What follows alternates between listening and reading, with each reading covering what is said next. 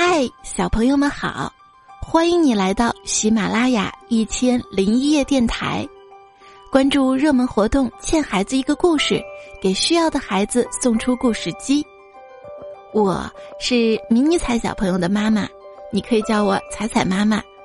今天呢，我要跟所有的小朋友们讲的故事是由海豚传媒出版社提供的《弗罗拉与火烈鸟的故事》。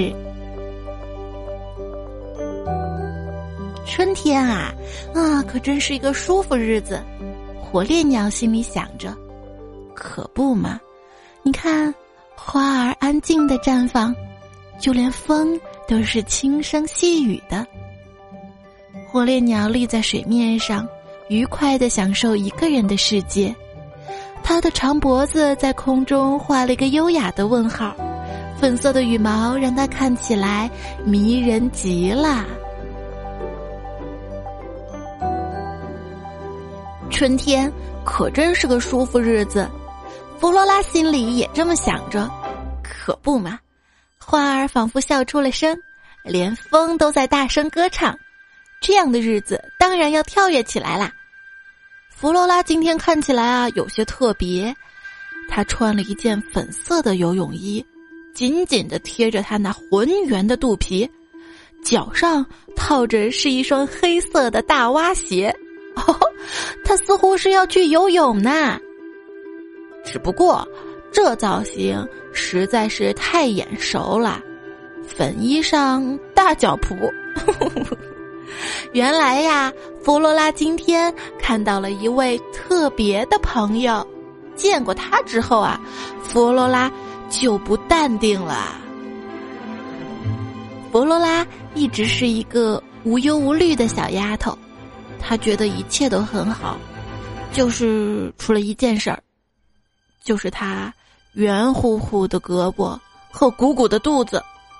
他经常收到“球妹”这样他并不喜欢的昵称啊，他觉得这一点儿也不好玩儿。对于一个三岁的小朋友来说，他的那点小心思，大人们当然不以为意。然而，芭蕾舞剧里面那些有着修长的手臂和优雅的身姿的女主角，是他一直悄悄梦想的。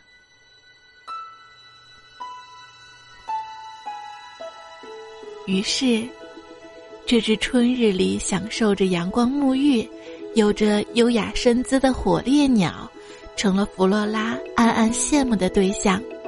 它的身形是那么的修长动人，粉色的羽毛看起来那么的浪漫，就连单脚站立的姿势，都如舞蹈般优雅。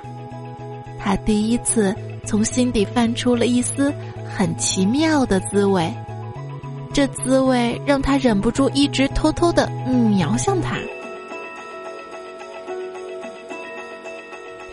他站在火烈鸟的后面，悄悄地模仿他的一举一动。火烈鸟单立着一只脚，弗罗拉也抬起一只脚。很快，火烈鸟被身后的异响惊动了。嗯，他皱着眉头回过去，想看看是哪个无理的家伙打扰了他的悠闲时光。弗罗拉也回过头来，假装什么事儿也没发生一样。这个不知道从哪里钻出来的家伙，显然让火烈鸟很不开心。当他发现这个小胖子似乎在模仿他的时候，鼻子里挤出一声“哼哼”，简直是可笑。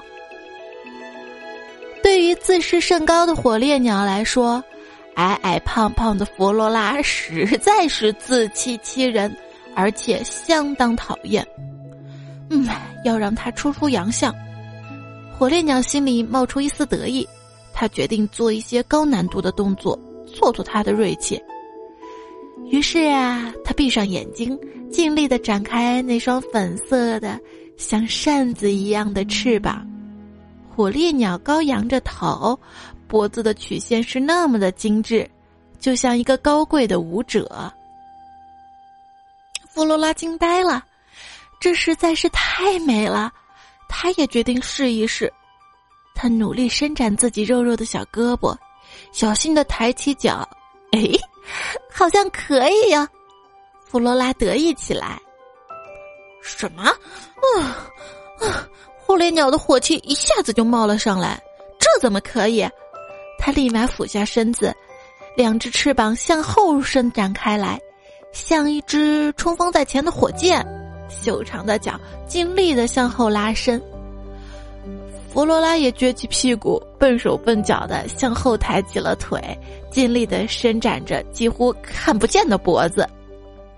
火烈鸟把脑袋埋进翅膀里，卷成了一个球形。弗罗拉也低下脑袋，卷成了一个球形。火烈鸟向右旋转，弗罗拉也向右旋转。火烈鸟低下头，弗罗拉也低下头。火烈鸟被彻底激怒了，它猛地伸长了脖子，把头低下，插进了腿后面。啊，这个高难度的姿势，对于胖胖的弗罗拉实在是艰难的挑战。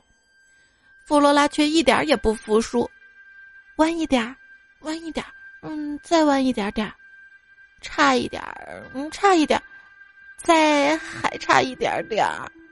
马上就要弯下去了，砰！好糟糕呀！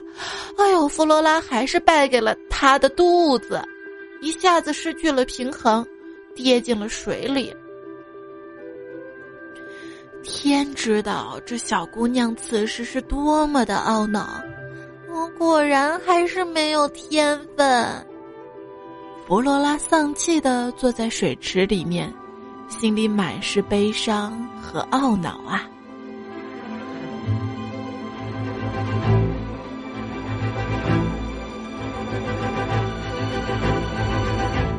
河岸的树枝上，一朵花瓣落下，刚好落在弗罗拉的头上，不知道是嘲笑还是安慰。火烈鸟捂着嘴巴笑了起来，弗罗拉耸拉着脑袋，抱着胳膊。难过的转过身去，